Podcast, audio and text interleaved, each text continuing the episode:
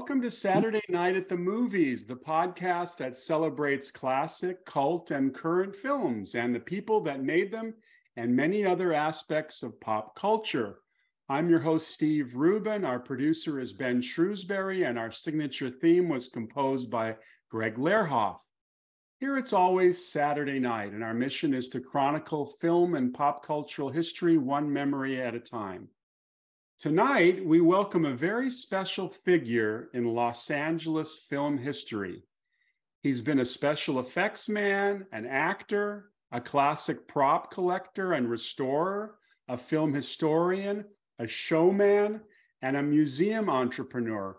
Let's welcome Bob Burns. Hi, Bob. Hello there, sir. How are you? I'm great. It's great to have you on the show. I I I.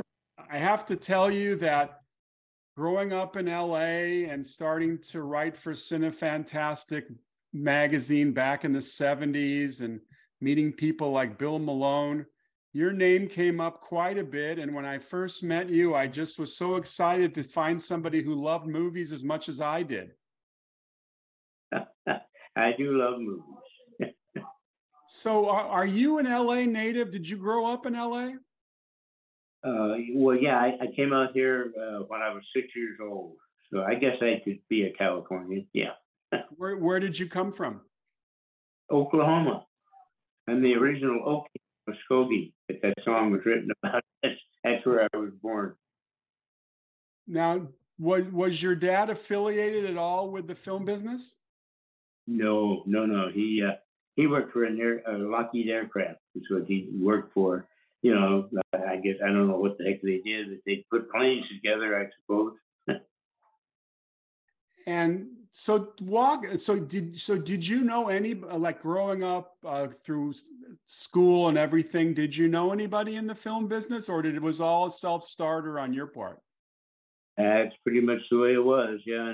And a neighbor of mine uh, worked at Republic Studios, and uh, she was the secretary to Roy Barcroft, who was one of the great heavies in the days at, at uh, Republic, anyway. And he became like an uncle to me. And it was just, a, I just met him one day. Uh, she brought him over, here, here he is.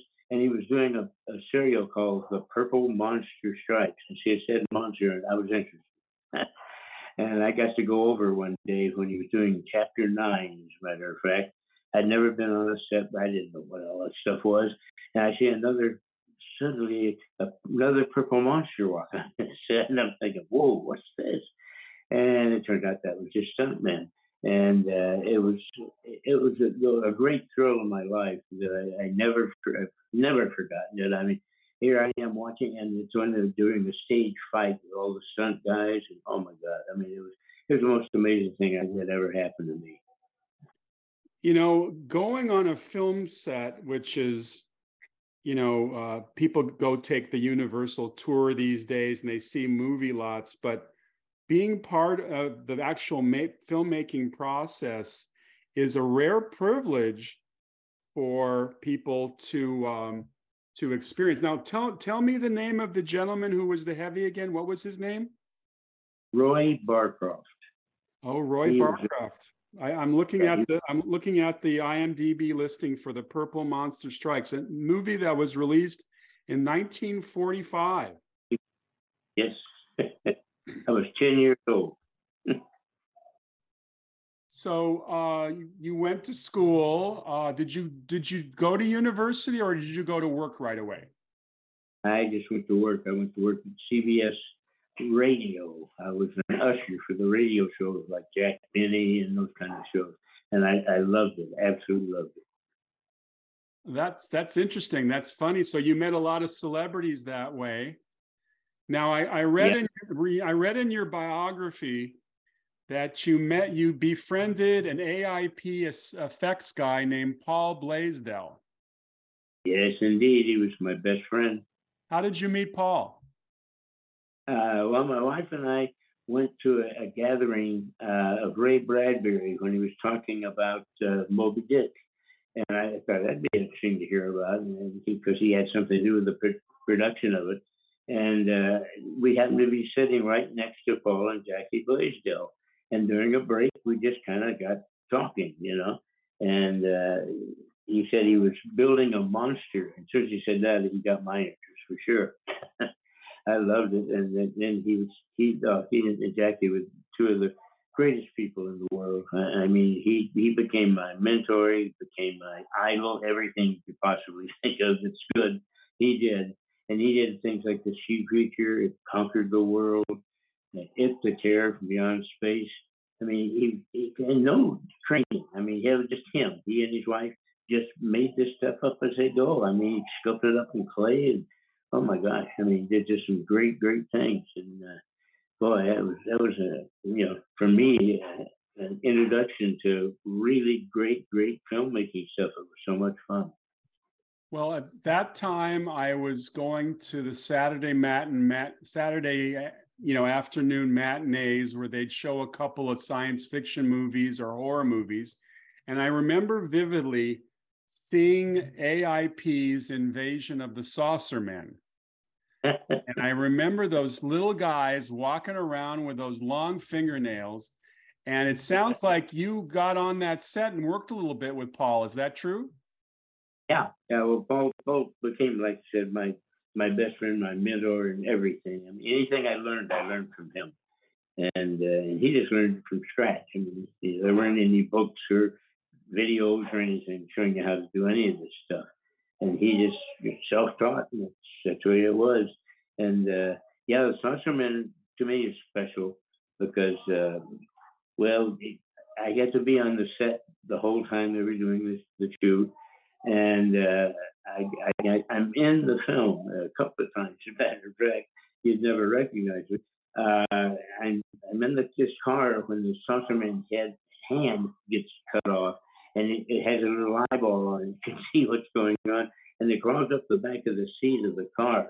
Now the girl is in in the you know seat, and I'm driving, hopefully, and here it comes climbing up this cut off hand with its eyeball looking around, and it gets ready. And what it does is it can inject these little needles that come out, and it's raw alcohol. Now, if you're not drunk, it'll just make you drunk. If you're drunk, it'll give you alcoholic poisoning and you'll die. I mean, that, that's the gag. And, uh, and so I, you know, it was working with Paul and, and Jackie and just having a great time myself. You know, but these heads they were pretty big. They were fiberglass shells, and they were, they were kind of hard. They they were a little bit heavy. And these little guys, I mean, they kind of suffered with them. they were, oh man, but but they all did a great job. They all, you know, thought it was so great to be in a film like this, and and and the film itself was is very it's a comedy basically. That's got some spooky stuff and things like that in too, but it, it's basically a comedy and uh, it, it it was it was a very big hit for AIP. As a matter of fact, it uh, it made them a lot of money, and uh, so it was you know that was my my intro to moviedom, I guess you could call it something like that. Oh, sure, sure. Well, I call those movies uh, lo- lovers lane science fiction. Uh, there's they're always out in the woods. Uh, do you remember where they shot most of uh, Saucermen? It was over in Hollywood. The stage, I think it was off of Western, but I'm not positive. Western Avenue, I think, because there, there are a couple of stages in that area, and uh, it might have been where uh, they shot the uh, oh, what the heck were those pictures that they they did? Oh, it was when uh, oh gosh, you know, I can't remember now. I'm I'm uh, I'm pretty old now, so I. no, no, no, it's completely fine. Most most of the f- film is a night shoot, so the, obviously there were some night exteriors, and uh, those little saucer men were so vivid. I remember there were trading cards at the time. I think a lot of AIP titles have these little trading cards, and I remember those little saucer men being kind of spooky, but you're right, it was kind of a fun. Now, did you stick with Blaisdell? Did you continue to do some work with him? Uh, once in a while, not not too much. Uh, I mean, he was a a loner, so to speak, and with he and Jackie, they kind of did it all. And uh, but he kind of took me under his wing though, and, and taught me a lot of stuff uh, that I didn't know anything about. And uh, so I guess you could say he's the guy that that broke me into movies. I suppose I don't know, but he was he was an incredible guy, an incredible talent. Because there were no books, no movies, anything about how do you build these things, whatever. And he just came up with it. And that's all there was to it. Put AIP on the map too, by the way. Now, one of your credits is an unusual one because we don't necessarily think of you as an actor, but you played Tracy the Gorilla on the Ghostbusters CBS TV shows opposite Forrest Tucker and Larry Storch. How on earth did you end up playing a gorilla? well, I'll tell you, when I was a kid, I loved jungle movies and I loved the gorilla guys. I mean, I, I got to know most of them that were still alive. And uh, it, it, it, it, mystified me. I mean, I, I loved the guys in monkey suits. They look great. So I told my wife one day uh, that uh, I said, let's build a gorilla suit. She said, oh, yeah, sure. I'll go down and get a pattern right away. Of course, there's no pattern. but she came up with like a clown suit it, it, it's big and you can build foam rubber inside of it for muscles and all that kind of thing. And then uh, a young Rick Baker, who's now well, still the best makeup artist in the world, I guess, he built my head for me, the, the gorilla head. And Kogar, K O G A R, was his name. And uh, and that just Kogar. It sounds guttural, so that sounded kind of good. And uh, then my wife made the suit, and Rick also made the hands and the feet. And he was just a kid then, just a young guy.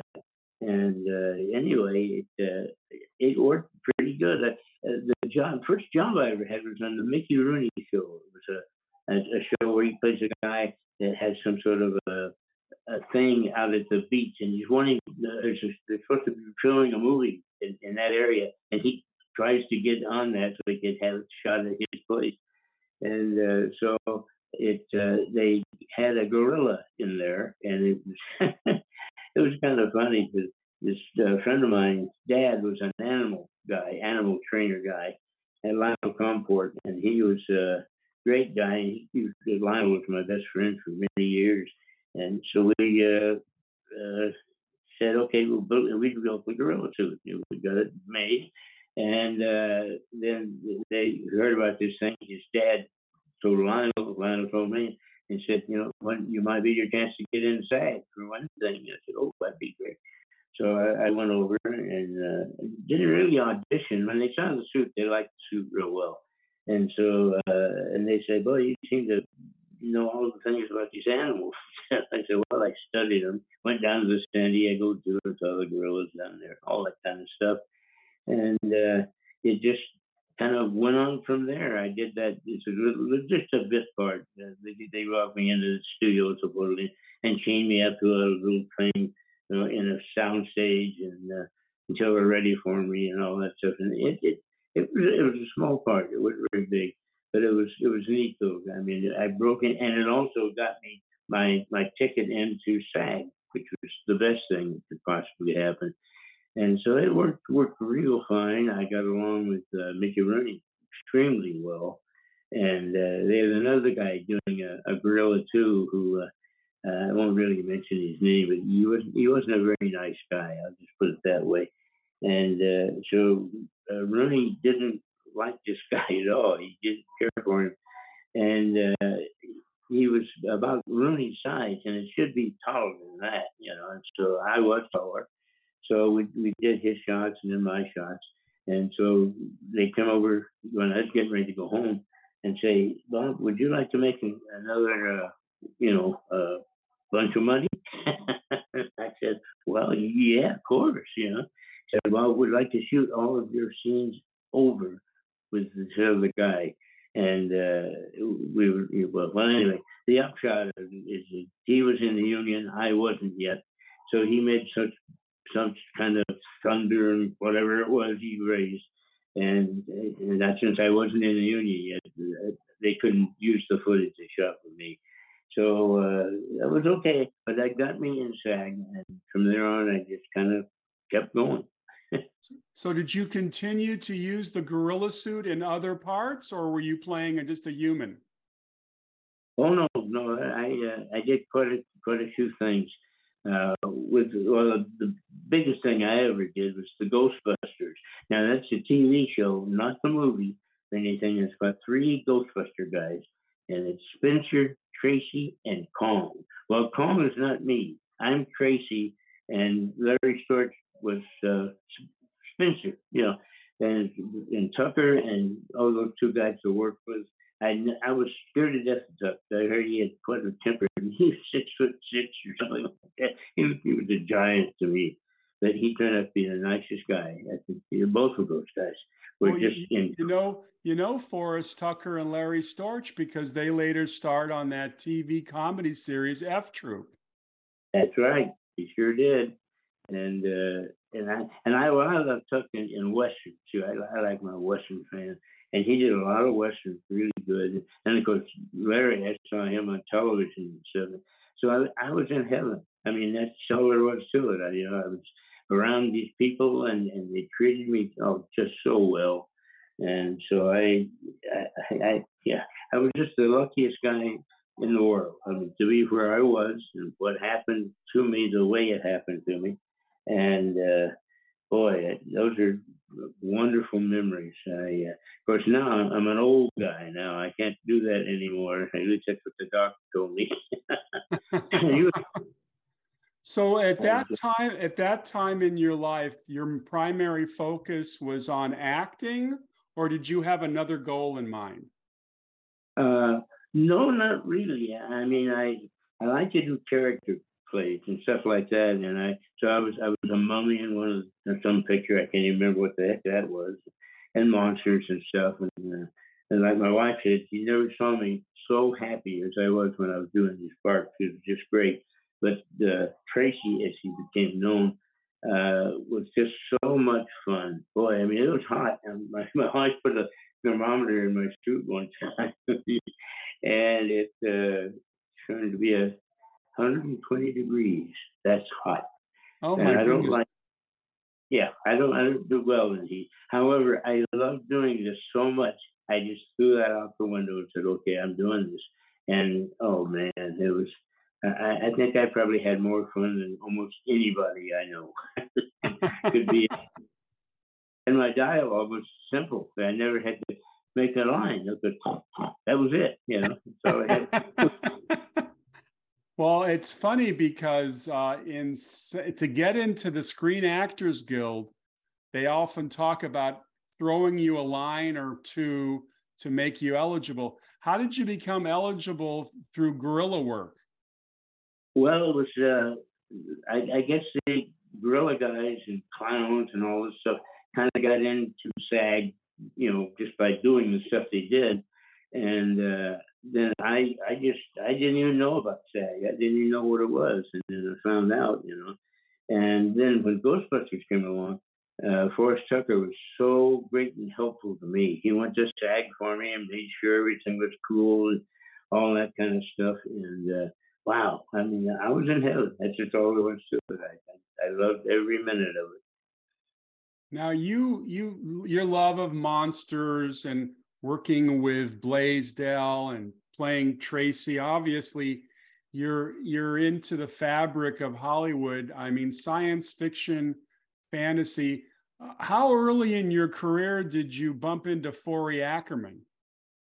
Oh, geez, I was uh, very early fifties. I think is when I finally met him, and he was like the grandfather of all, all of us monster kids, so to speak. Right because everybody, you know, he, he was just a wonderful guy. And uh, he had the ticket in to see these movies before they were released, and he got a lot of us to go with him. And well, it, it was a, it was a great lesson for me to learn, that's for sure. Well, there was this, you know, there, there, there kind of was this inside group of guys who were kind of the caretakers of science fiction, fantasy, and horror in town. And you, uh, began to get a reputation. Now, uh, your your Halloween shows were legendary. How early did you start putting on your Halloween shows? Uh, 1967 when I started, and we finished up in the 90s. so, what uh, what was your first motivation to do a Halloween show out of your house? Well, I, you know, I heard about kids with rotten apples and razor blades, and boy, I hated it because I loved Halloween when I was a kid. I just loved it. I loved to put on costumes and that kind of stuff.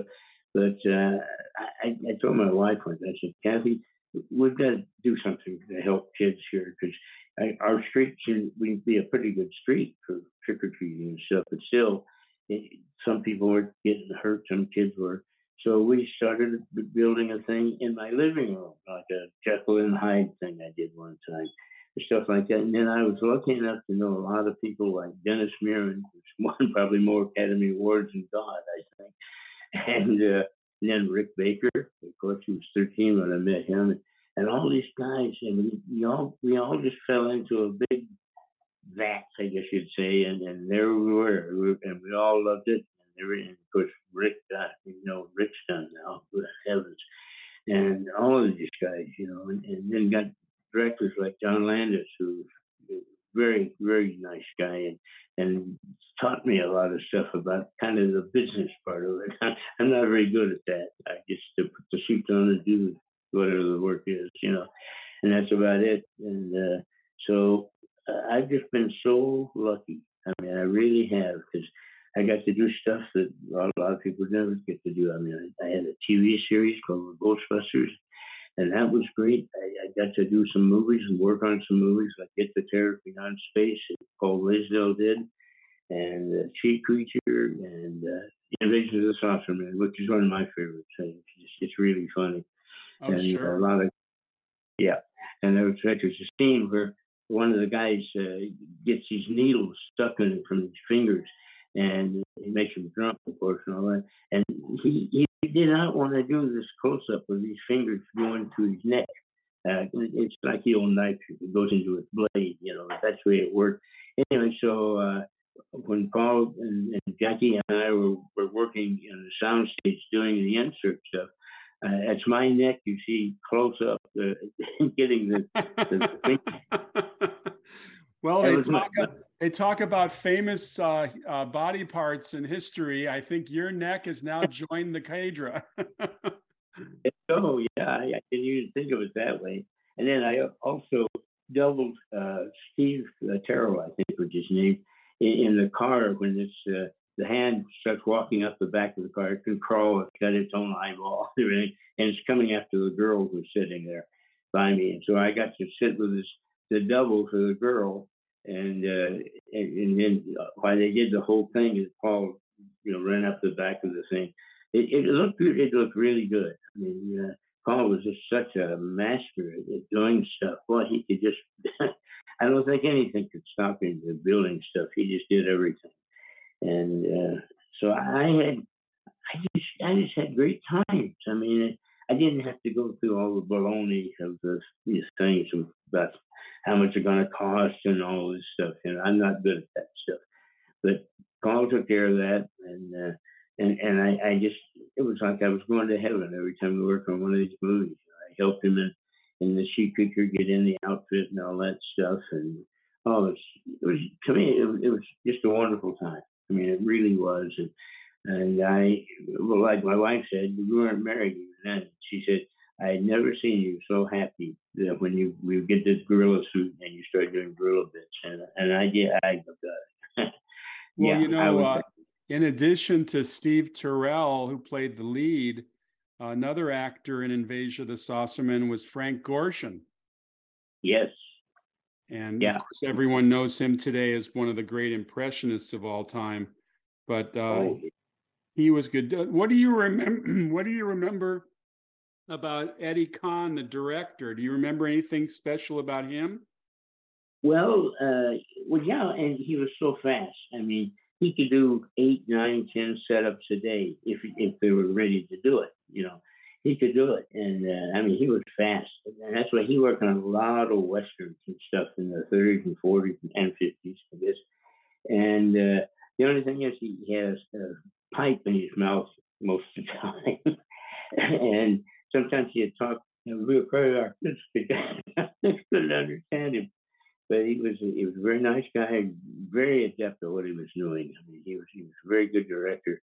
And uh, like I said, I was just in heaven. That's all there was to it. You know, I'd go home and and I, I couldn't wait till the next morning came so I could get going and get on the set, and here we go. You know, it's a lot of fun. So, so um, you and I both share a great love of George Pal's The Time Machine. Oh yeah. if, if ever if ever there was a perfect movie on so many levels, it's The Time Machine, and you've got to walk us through the story of how you found the time machine because it's one of the great uh, great oh. of all time. So tell tell us about that search. Well, I I didn't know anything about it at the time, and then uh, MGM had a big auction. They sold everything, including the time machine. And I thought, gee, I'd like to see that thing. So my wife and I went out there, and I looked at it, and it was great. The things, the chair and the, the console were missing because uh, when the guy got it, he wanted the barber chair. It's an original barber chair, that's what it was. And so he and he didn't care about the rest of the machine. I didn't know about this at the time, but uh, then I uh, I heard about it from a friend of mine who said down in Orange County somewhere there's a, a thrift shop type thing or something, and they had the time machine there, what was left of it. You saw the big dish and all that stuff, and it looked great. And uh, so Kathy and I went down there as fast as we could go, and there it was, and the chair was missing, and the control box was missing. So but, are you are you telling are you telling me, Bob, that a guy went to the MGM auction and bought the time machine just because he wanted the barber chair? yes, what they said. I don't know. I mean, I, I never heard about it, but you know, through the rest of it, he didn't really care much about. You know, so uh, when I went down and saw it, and I thought, boy, I wish we could get that. You know, but of course, I, I'm still working at CBS as a film editor, and uh, I I don't have that much money to go because when it got to I think around almost ten grand or something like that, uh, Kathy, we're at the auction, and I said, "Let's go home. I don't even want to hear this because I, I, don't have that kind of money. I can't do it." So that's what we did. We uh, we went on home, and I you know I thought about it and thought about it, and then uh, later on, a few years later, uh, I heard that there's this fella had a traveling show, like trucks, big trucks and stuff. And inside he had these props, and the time machine was one of them. And uh, the only thing he cared about it was, you know, having people come in and see it and give him money. that was about it. So I finally traced it down uh, where it was in another little curio shop, you might say, something like that. We went out to see it, and uh, there it was. oh my God, you know. But I knew George Pal. I met him quite a while before that, and he always told me, "You're going to end up with that time machine because you love it so much. I know you're going to end up with it." And I'm thinking, yeah, sure, you know. well, anyway, then when we really found it, and it was in a thrift shop, and it was it was for sale for a thousand bucks, and I thought, wow, oh, gee whiz. Well, I talked to some buddies of mine and stuff like that. Every, we came up with the money somehow. So I went out and uh, and I, I got it. I actually got it. And so when I got it home, you know, the, the chair was missing, and like I said, the, the control panel was missing. But George had given me the blueprints to the time machine oh years before, and so I had them right there. And so I had guys, you know, like Dennis Muren uh, help build it again, and oh, oh, I just Tom Scherman, all these these friends of mine that are good in with carpentry and, and on special effects, whatever you want to say. You know, they're all good at it. And I was just so lucky. And so they, they put the thing back together and uh, it just looked so great. But when I first brought it home, I, I called George and I said, George, you're not going to believe this. There's a time machine sitting in my garage. He's sitting in your garage. I said, I bought it. I bought it today. It's just missing a chair and missing a control box that you gave me the blueprint years ago. We can do that. We can put them back together. It's not a problem. He was thrilled to death. He was so excited because he had never really thought about sitting in the time machine before. And uh, so the first thing he did, we did a, a, Halloween show based on the time machine. And so the time machine was was the, the whole kind of the big centerpiece of it.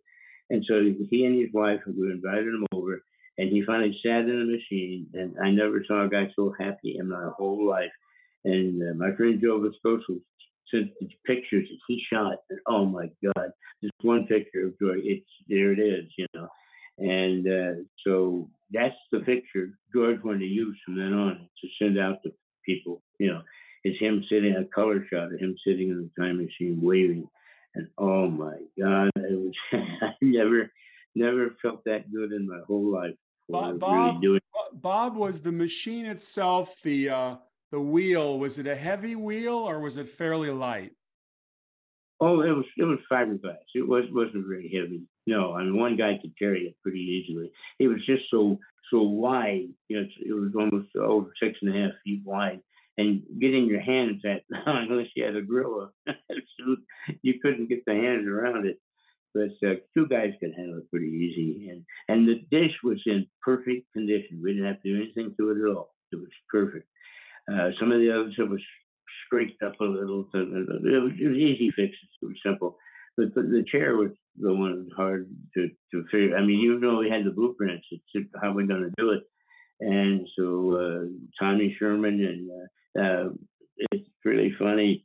Uh, one of my friends and just people that, that we knew and stuff uh, that uh, Fontana, DC Fontana is what she went by because there weren't very many women writing scripts in. She wrote some of the best shows.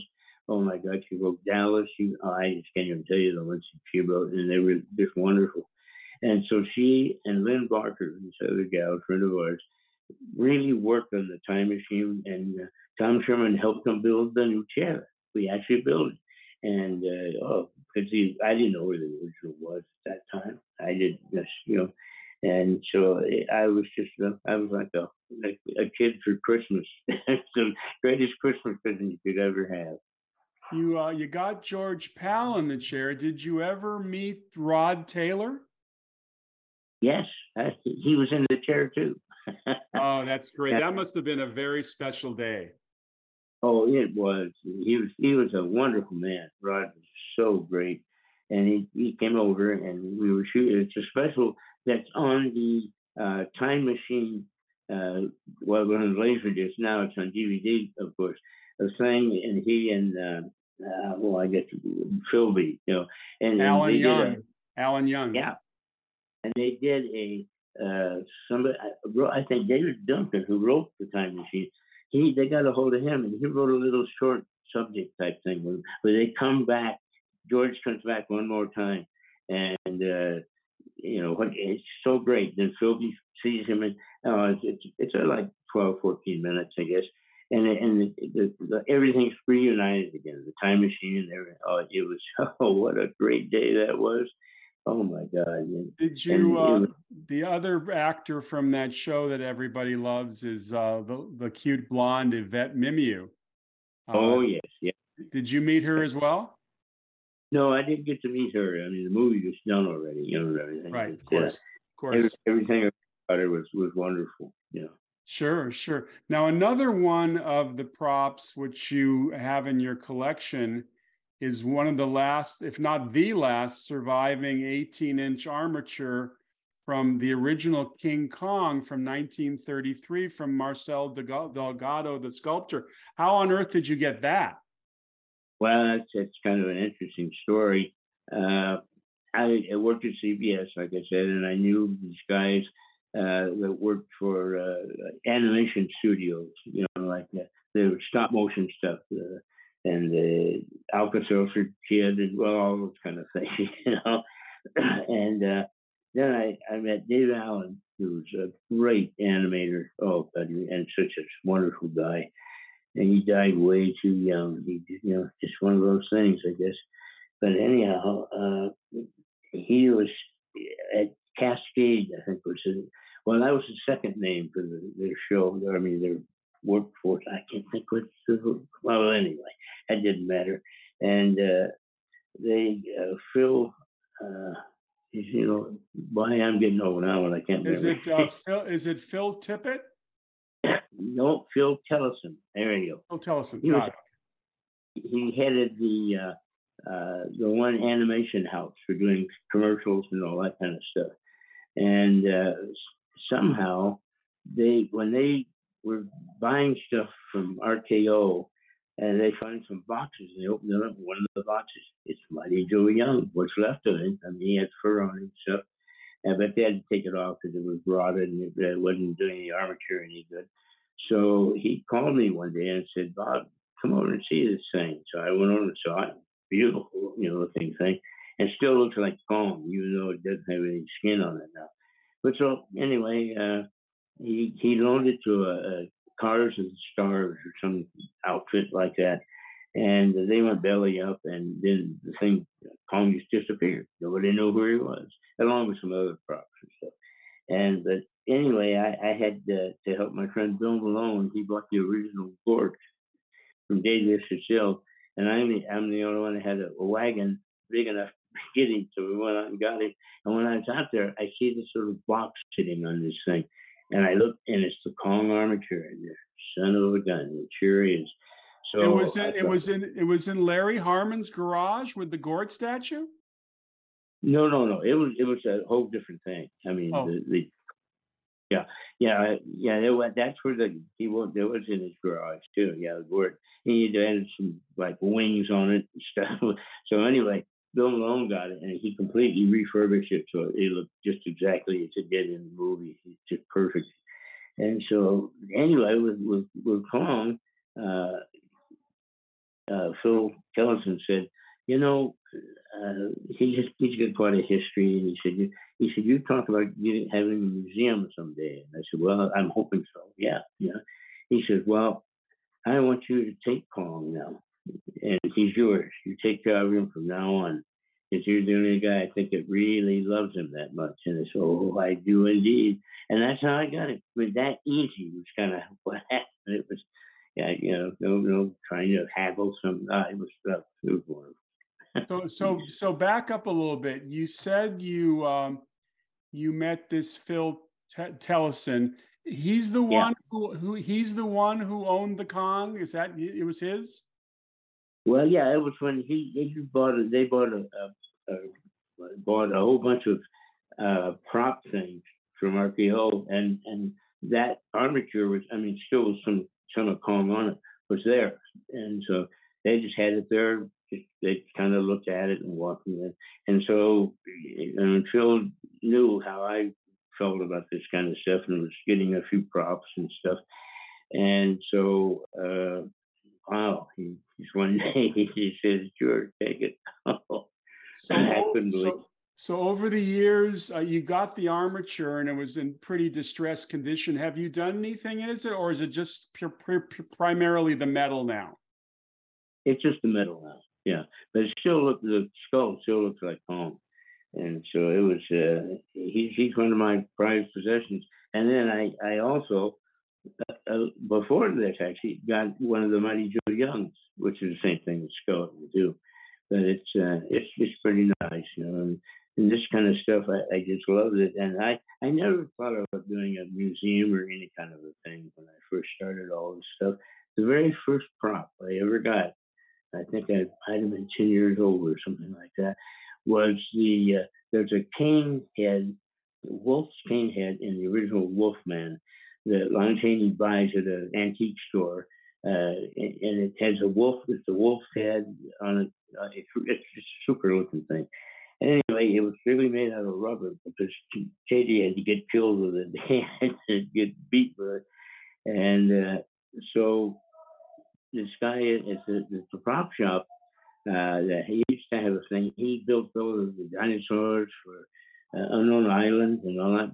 Oh God, it was really one. I mean, here's this kid walking around with big, full-size dinosaurs walking around. I love that. It was so great. But anyway, it just things just kind of worked out like that. It just that I don't know. I guess I'm just the luckiest boy in town. sure, sure. Now, another one of your celebrated props is the globe uh, from invaders from Mars. How did that come into your possession? Martian intelligence, yeah. Uh, that uh, a guy, I don't know where he found it. He said he found it in some sort of surface or something, and because uh, they were billing it as uh, some sort of man from Mars, something like that. I don't know. And so it had been painted silver instead of the gold or copper. It looked like it was in the movie. And so anyway, this guy said, you know, he wanted some posters I had, some really, really, uh, I guess, rare posters. I didn't know that rare. I never looked at. And one was the Mummy, the Karloff Mummy, and uh, I think they said maybe a couple of years ago it it, uh, it was worth about ten, twelve thousand dollars. I had no idea about that. I didn't even know.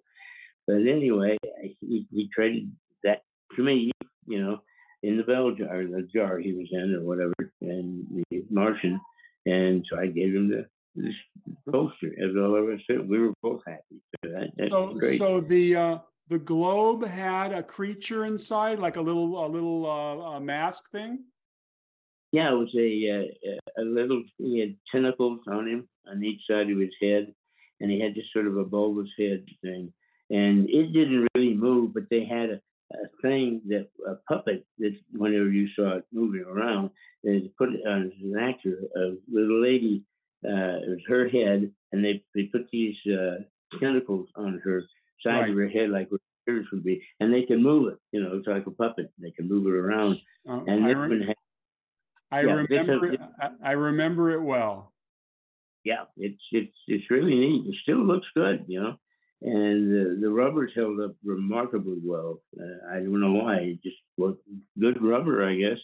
And uh, so the, the head was still in it, and I got it. So we just had to repaint it the copper color, and that's all we had to do with it. And that was it.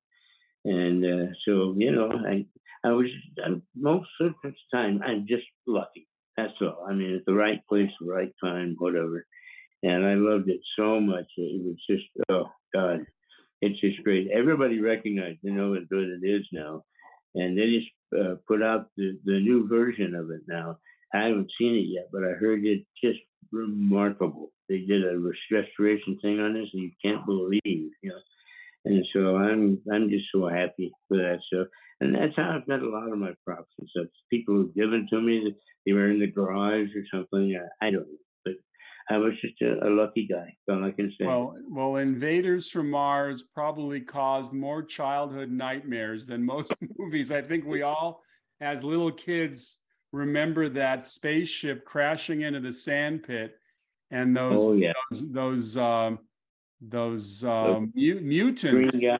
Yep. yeah. Pretty scary yeah. stuff, definitely. Now, you're also, I believe, a collector of props from Alien. Yes, yes. that was a strange situation. Uh, I wanted to do Alien uh, as a Halloween show. It was still playing in the theater. And I said, I'm not going to have my slot. And one day we had a, a local show at CBS, a morning show, and two of the actors and some of the producer people were going to be there from Alien to talk about it. And so I just went up to them finally and said, Hey guys, I do Halloween shows. And I gave them one of the Starlog magazines that had the shows in it. And I said, I, I would love to do one on, you know, Alien. It would be terrific. And the one guy said, "Yeah, sounds pretty good to me." And, and I, I did. I thought that was the end of it. And I got a call like a few days later from the the head. Uh, I, I guess he was uh, I don't know what he was. Something to do with the movies. I mean, all all the movies. And it, you know, it, I just, I just, I laid out my story. I said, here it is. I want to do Alien. It would be really great, you know. And so he calls me. He says, yeah, it's okay. The, brass said it's good. They they read the the uh, copy of the magazine that had the other shows you did, and he said they, they think it's great, you know. So I got over that hurdle, and I went out to Fox. They had me come out, and they had the, the working face hugger. And they said, "You can take this on." The the original alien head that the the actor wore, and uh, and all stuff like that, you know. And so they just said, "Here, take it." Oh God, I can't believe it. I just can't believe it. You know. And so, well, we've never done that before, and we probably know we won't. But you said you've heard about your reputation and how you take care of stuff and we think that's that's fine. That's okay with us, and that's how it worked. I mean, I after we did the show and everything, and some producers from the Fox slot came over to see it, and they couldn't believe what they saw. I mean, they were just thrilled to death with it. Like, oh man! This one guy said, "We've put millions of dollars on our set. It doesn't look any better than this." I said, "Well, you didn't have the right crew." Is that one of the shows that Dennis Mur- Muren worked with you? Yep, yeah, it was one of the last ones he did, before he moved up north. And uh, but he, uh, uh, a lot of guys, you know, Rick Baker worked on it. Oh, just so many people, you know, and it, it just turned out so good. Bob and Denny Skotak, they're brilliant visual effects guys. They they built the, the suit. I didn't have the suit. That was the only thing. The suit was all rotted away, but I had the head. And so they, they built the suit from scratch. And I mean, it looked, oh, it just looked so great. I was so, so thrilled. Well, who ended up, who ended up wearing that suit? Uh, well, it was a, a friend of mine, actually. I was going to wear it, and I came down with pneumonia of all things. And so that took me out of the loop right away, you know. And so my neighbor, uh, Tom DeVeronica was his name. And he he was about my same size and everything. And and he had never done anything like this at all, you know. And so he said, God, I'd love to do this. so, oh, and he was great too. But we had the alien when the crowd was inside the ship and looking around, and we talked Walter Koenig, you know, Chekov, who's just a buddy of mine anyway. And he did Captain Dallas in the thing, and he's walking around, and uh, we had uh, well, my wife was one of them, and Dorothy Fontana, the writer, was another one, who were uh, the two gals talking to Dallas and all these people in the thing, you know, in the show. And uh, excuse me. Anyway, it um, it just it just worked out so perfect. I mean, God, it looks it really looks like part of the movie. It really does, and everybody worked on it. And, and so uh, when I started to take the head back, I said, "Why don't you keep it?" I almost fainted, really. And they said, "Well, come on out here. We got some other stuff you might want." And there was the mechanical face hugger and, and the uh, the the baby alien guy. Oh, so much stuff I couldn't believe it. And even sets, some of the sets of the mother complex. oh, my, my God, it's so funny. My neighbors thought, "Oh, he's gone over the hill now," because two big 18 wheeler trucks came. One was an enclosement one one was an outside one, and and there were the sets. You, you can't believe all the stuff I got from this thing. The costume, everything. Nowadays, of course, eBay uh, or you know that kind of thing, uh, the auction things, it, it, they get all the stuff now. But at, at, that time, they couldn't wait to get rid of all of it. You know. So, so Bob, so, Bob, uh, when you had a Halloween show, would you do it like they do at uh, amusement parks? Would you run a bunch of people through it and then then get another group? How did it work? Yeah, that's exactly what we did. Yeah, Hey it was in our backyard, and we built the whole set back there. The, down, and the alien. It, it, looked just like the alien set. It really did. So uh, yeah, we, we put about thirty-five people in this room. that come in this room of the ship and uh, then uh, Walter Koenig, like I said, he, became Captain Dallas for. So, so he comes walking out, and uh, everybody's watching him, and he he does the whole thing with talking to the girls, you know, in the in the film supposedly, and all this stuff. And then the, the alien is actually behind the people all the time. They don't know it because we have a, a, a door thing. It just looks like a wall. It's fine. You can't hear it at all. And so they finally, you hear the alien way down the hall, got one of the screams and all that stuff. Everybody's kind of looking down there trying to see something. And all of a sudden, he's right behind him, standing up on the platform about three, four feet tall. oh my God. I mean, there's some people I think have wet their pants, really. yeah, it was terrifying. I mean, they were really scared.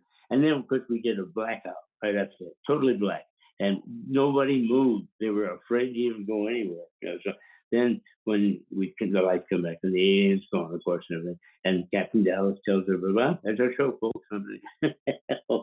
it worked out real good. There was a lady that ran out of her shoes, and we kept those shoes for three years. She never came back for them. it was um, no, that that sounds great. I would I would assume that there was a line around the block to be in there. Oh, there were, yeah. Uh, well, uh, Fording the Alien, uh, we had, we had to do it for six nights altogether. Halloween was just not not enough, and because we had almost four thousand people, that's a lot of people come by and see the show all together. You know, all the nights we did it, and uh, boy, everybody loved it. Everybody, you know, Oh, and here's one of the greatest things that happened. Some, uh, I, what they call the, the motorcycle gang, the big one that everybody knows about. Hell's Angels? Yes, that's it. They came to see the show. They heard about it somewhere. Oh, I did a news thing. That's what another one. And anyway, here come these like 30 guys on these sickles, you know. Uh, so I was back watching the show, seeing how it was going. And so the guy head of the line for me came and said, Bob, you better come out here. I think we might have some problems. And so I went and there they are. And they, they parked their motorcycle all across the street. I mean, you couldn't even get through the street. And I said, what am I going to do now? You know, so I went and what looked like maybe the head guy. They all look like head guys to me, big beards and stuff.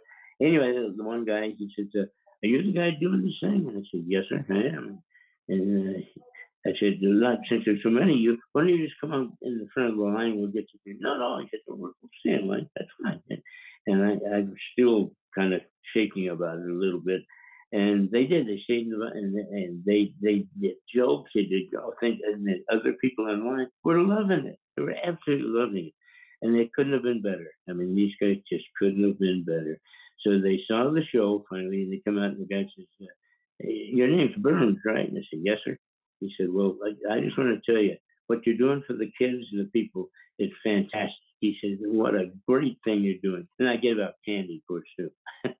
and uh, so anyway, they said, and it, gave me his card. He said, "Look, if you ever have any trouble with this kind of stuff, somebody tries to mess it up or whatever, you call that number. We'll be there as soon as we can, and we'll take care of it." Boy, I couldn't get a better offer like that. That's for dang sure. They turn out to be really super guys. So when you do when you do an alien show, uh, how do you top that the following year? Uh, well, it, it, was hard. Uh, uh what we actually ended up doing was Creatures from the Black Lagoon, and because uh, we had made one of the, the creature suits a few years ago, and so we got had a doughboy pool and all the whole thing. I mean, I there's a a video that we can't really put out, unfortunately, that has most of the good shows on it, and it's too bad, but, but we don't have the clearance uh, to you know from the studios to even though it's it's our props we built, it's based on their stuff. So um, the attorney said, no, I don't think you better do that because they, they could come after you. You know, oh heck. Oh, so wow. and, yeah, but uh, so I have it at least on, on film, or it's on CD now or DVD. And uh, oh god, I can't I can't believe we did some of this stuff. I mean, I look at it now and think, how in the hell did we do this? Like we did The Exorcist, where the gal floats off the bed and the whole thing. oh god, there's just so many great things we did. The last one we did was The Thing from Another World, the James Arness one. Oh. And uh, oh boy, it uh, we built the inside of the of the room where you know the hallway and all that kind of stuff. And this one friend of ours is is a makeup artist. He's six foot six, the big guy, and he looks quite a bit like James Arness. He really does. And so I got my makeup friend to come over and see if we could make him up. And he did, and God, it was it was James Arness walking around. It was so cool. And that that is one of those. We did these misconception things, but you're looking one way and something's happening the other way, and that's that's what makes the shows work. And that's what we did. You know, he's he's behind this wall thing that people don't know about, and they we have another guy down at the end of the hall who looks sort of like him. And then the lights too. That's when they turn the lights off. Maybe the gal stops the generator or whatever it is. And so, man, he's yelling and screaming. We recorded some of the screams of the alien thing itself, or the thing, I mean. And so it was, it just worked out so wonderfully. It was just so great. And uh, so, you know, that was our, that was our final show. And we, because everybody well, got busy. I'll tell you, all the all the amusement parks, whether it's Disneyland or Universal or Magic Mountain, all have these Halloween haunts, and I would think that they had to have been inspired by hearing about your shows because they have the same kind of dynamics, although not as not as clever as yours. Uh, and yeah, that's great. Now, I also read that you published a magazine for a while called Fantastic Monsters of Film. Is that true? That's true. Yeah, that's true.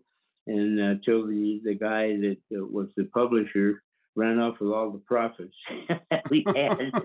so we got seven issues or something like that. He burned his place down to his. I don't know. I, I never heard the whole story of it, but uh, but yeah, it was fun, fun for a while. It really was. It was I, I would think I, I, would think you were inspired by your relationship with Forry Ackerman, who, of course, did his magazine all those years. He hated us. really? He just, yeah, because it was it was starting to take off. Everybody was because we had a, the first time to use color covers of monsters. I mean, real color that I got a hold of. And so, uh, but yeah, Forry, he, he didn't take it.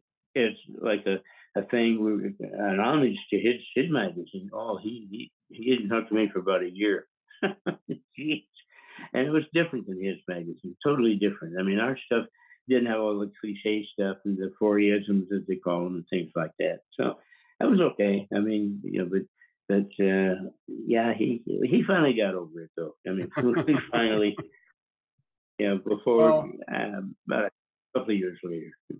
Well, you've done so many different things, Bob, and and I know the fans who are listening and all of your other fans who just over the years you you you've always had that great enthusiasm for everything you do and it's contagious and uh, you're a hard man to replace because that love of that period is is was was you know that you had that love of that period and oh uh, yeah, we've we've been listening to Bob Burns, everyone who has had such a marvelous career and has saved a lot of history through his diligence and preservation skills. And we hope to see those props again someday soon.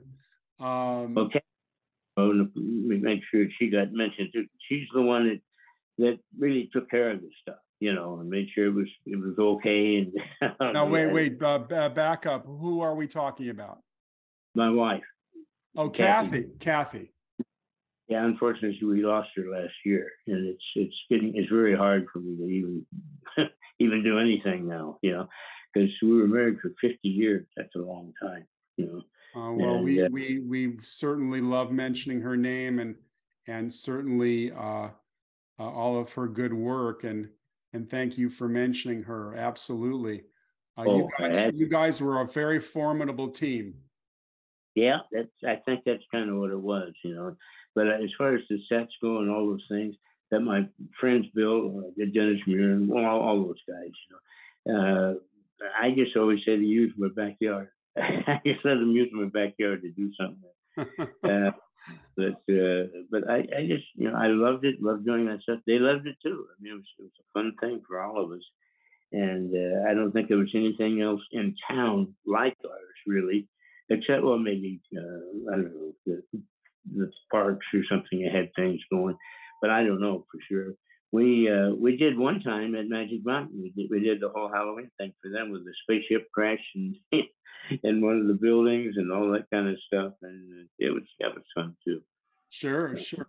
Well, everyone, you've been listening to Saturday Night at the Movies. I'm your host, Steve Rubin.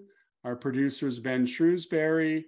And again, Bob, thank you for joining us and sharing some great stories from your past.